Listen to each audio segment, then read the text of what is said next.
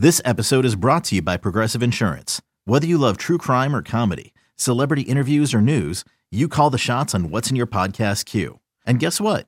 Now you can call them on your auto insurance too with the Name Your Price tool from Progressive. It works just the way it sounds. You tell Progressive how much you want to pay for car insurance, and they'll show you coverage options that fit your budget. Get your quote today at Progressive.com to join the over 28 million drivers who trust Progressive. Progressive Casualty Insurance Company and Affiliates. Price and coverage match limited by state law. Jones with the block, and now they'll salt it away. That's some of the best on-ball defense I've seen this year by Florida in this building tonight. Florida bounces back in a major way. They were looking for their first signature win of the year. And the Gators will get it tonight. Florida knocks off number 2. Welcome back to BetQL Daily, presented by BetMGM with the Joes and Aaron Hawksworth on the BetQL Network. Welcome back. BetQL Daily right here on the BetQL Network. Joe O, Joe G, Aaron Hawksworth with you on a Thursday, presented always by BetMGM. Right now, joining us on the BuyThePhoenix.com guest line, Reed Wallach of BetSide. Let's talk some college hoops here. The Phoenix, a revolutionary technology helping men all across America get back to their best in the bedroom. Visit BuyThePhoenix.com to learn more. Reed, welcome back to the show. It's that time of the year where everyone's kind of like, all right, March Madness is not too far away. So some people start throwing some futures on or looking at teams they're going to back in March. We hear you've got a good number and a good team. Tell us who you're looking at as we move towards March.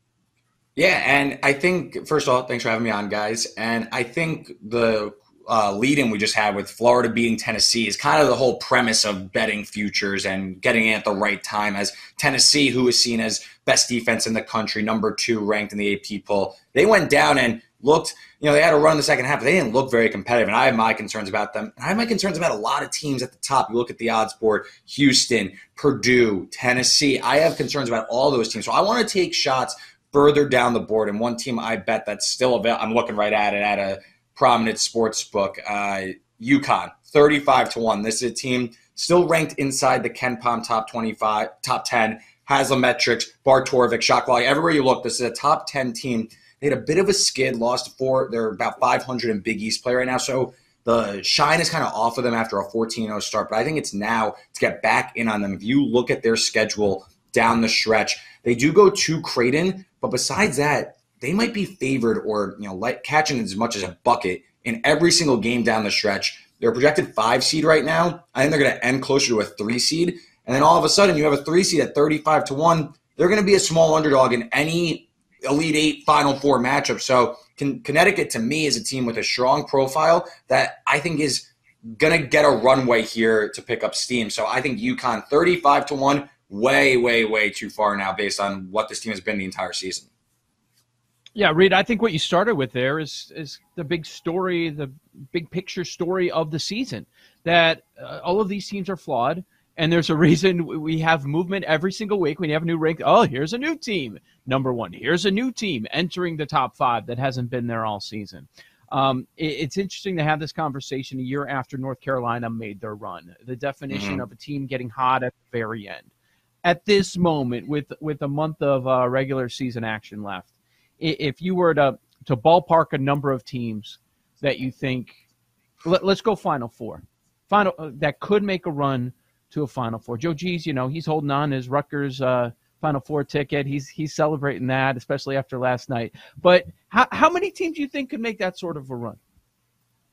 You could talk me into at least 20, half the field making a run. I don't think it's that crazy to say. I mean, you look at the Big 12, night after night, these teams are given absolute classic games, so they could beat anybody. I mean, especially when you see that the Big 10, Joe G, not to talk bad about Rutgers or anything, I think the Big 10 is a extremely overrated conference, and we've seen in the past few tournaments, most of the heavy hitters have flamed out early. I mean, Purdue lost to St. Peter's last year. Purdue's going to be a 1 seed this year. I think that whoever they get in the 8-9 matchup, easy bet on the other team, no matter who they're playing. I just think that, you could get any of these teams going all the way, especially when you see the Big 12 might be an 8-big league. I think all 8 are top 20 teams in my opinion. So, I think there's going to be a lot of parity. So I'm trying to pluck off some teams that I think are a little off market And, you know, maybe there's a runway to pick up steam when you look at the whole picture, maybe not just like the recent 5-6 game stretch. I feel seen with all this Purdue slander. What concerns you the most about Purdue? I mean, I have a long relationship dating Matt Painter in March. So that's number one. You know, the players change, everything changes except for the head coach. It's Matt Painter. So, listen, I just think their reliance on Zach Edey and post play, I think, can be exposed in the wrong matchup. And I wonder if, this amount of run that you're going to need to get to the Final Four, you're going to eventually run into a team with stellar post defense. And it's going to force a team like Purdue that's middling in three-point shooting. They can't really spread the floor. I just wonder if that's going to get them. Gillis just went off last night. But it's one game. It's one game. It's the way I see Purdue long-term, and same thing with Tennessee, I just wonder if it's just going to run out one game where they just go cold, or Edey gets into foul trouble, or one team has a stellar post D, and, you know, it all runs out really quickly. Again, I'm not crazy about the Big Ten or the SEC really this year. To me, Big East and Big 12, that's where I think the depth is, and that's where the real talent is this year. So those are, I guess, like maybe that's my blinders on that I'm just not really high on. I mean, listen, Purdue's awesome, but I think Big 12, Big East, that's where I'm looking at potential Final Four teams where they can maybe make a run and they're undervalued. All right, let's talk about some of those teams. Let's go to the Big 12, right? We know that Kansas is the team from last year, and they're the one we have to respect. But other than Kansas, give me the Big 12 team that you think has a real shot. I mean, they have 7 teams within the top 24 at Ken Pom. It is a really good conference, and they just beat each other up every game. Who do you like other than Kansas to maybe make a deep run? Yeah, I'll let the stench of Monday night's meltdown kind of like draw off. But Iowa State, to me, really great team. I mean, their offense has been fantastic throughout the season, but it's the defense. I mean, they draw a lot of turnovers. It's a team that went to a Sweet 16 last year, so, you know, they got some transfers coming in also with Usuni and Jaron Holmes, but this is a really loaded team deep. They, you know, have been, to me, the most impressive Big 12 team in terms of expectation, you know, where I projected them to be and how they've outperformed. I mean, 18 in Ken Pom. The offense might not get there, but they're a little bit more balanced. They crush the glass, and again, #1 in turnover rate. So I think Iowa State, to me, is a team that, you know, second weekend, this is a team that's going to be on the 3 or 4 line. Not an easy matchup at all. I mean, again, it's all matchups. So if you run to a team that could press like Texas Tech did on Monday, then the team could blow a 23-point second half lead and, you know, make me wake up Tuesday morning with a headache, then, yeah, maybe we're in some trouble. But I think Iowa State, really sturdy team. I love their coach, Olsenberger. So I think that's a team. TCU, they just lost Mike Miles. So I'm hoping that they maybe slide down the odds board a little bit. Then maybe I could jump in on that. And then Baylor, arguably the best backcourt in the country, #1 offense for my money. The defense is a bit concerning, though, but it's also Scott Drew, and, you know, the principles are there for a run. So Baylor, I mean, listen, there's 3 teams right there I think are very, very likely second weekend Elite 8 potential Final Four teams.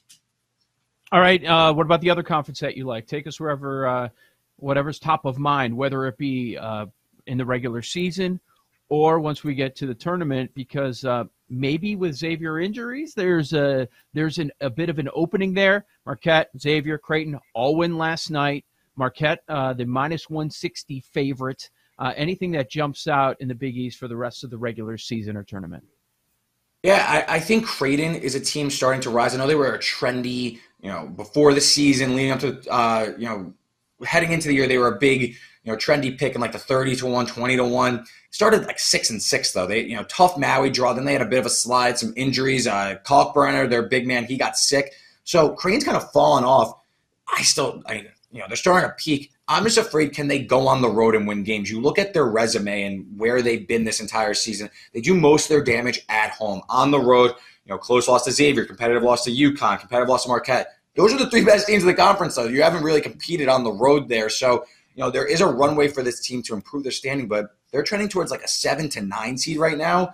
I wonder how high are they going to go given their road woes. So, again, I brought up UConn because that's a team that in non-conference play on a neutral floor blew out Iowa State, blew out Alabama. I mean, this is a team that has more of a holistic profile, in my opinion, whereas Creighton, they lost those games, you know, at Maui to Arizona. You know, so I don't know if I'm all the way in on Creighton, but the Xavier injury, I wonder if that's going to generate value come tournament time when Zach Fremantle comes back from his foot injury.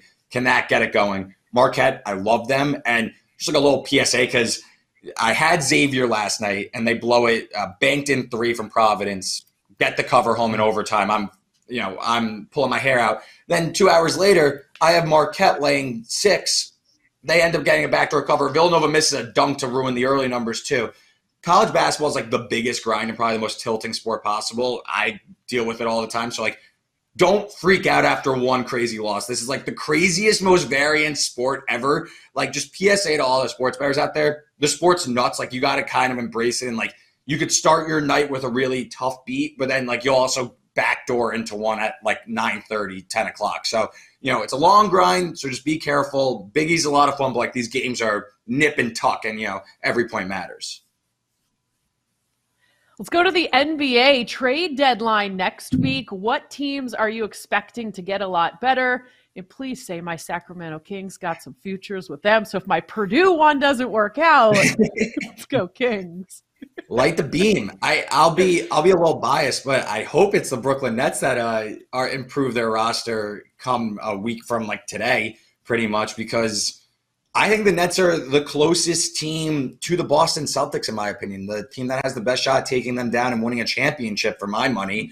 But we just saw last night the Nets need some help to take down Boston. I know Kevin Durant played, and to a lesser extent Ben Simmons didn't play, but look at the roster. Too small. What's like that GIF everyone tweets? I think it's from like I think you would or think you should, like, you know, too small. That's the Nets. Seth Curry and Kyrie Irving can't play together against the Boston Celtics. You need a roster that could take down the best team that you're going to have to go up against, and that's inevitably going to be Boston. I think you look at the trade market right now, the Nets, their wings available, Gary Trent, Buddy Hield. I think those are two names that are plausible and can maybe be available. And then maybe a backup big man like Kelly Olynyk. Naz Reid has been like a trendy name on Nets Twitter. Mo Bamba maybe also for cheap. So, you know, I think if the Nets can get one wing creator and a big man, that really shrinks the gap. And, you know, maybe the 7-game series against Boston goes a little bit differently than last year. But, you know, fingers crossed that losing by, I don't even know how much, 40+ to Boston last night was a, you know, could anchor in Sean Marks' mind that he's like, hey, listen, we gotta maybe go the extra mile and overpay, throw in an extra pick or two to get this deal home. So hopefully the Nets. Reed, curious what you make of the home road splits in the NBA this year. It's enormous. I mean, I think there's only 6 teams in the whole league that have winning records on the road.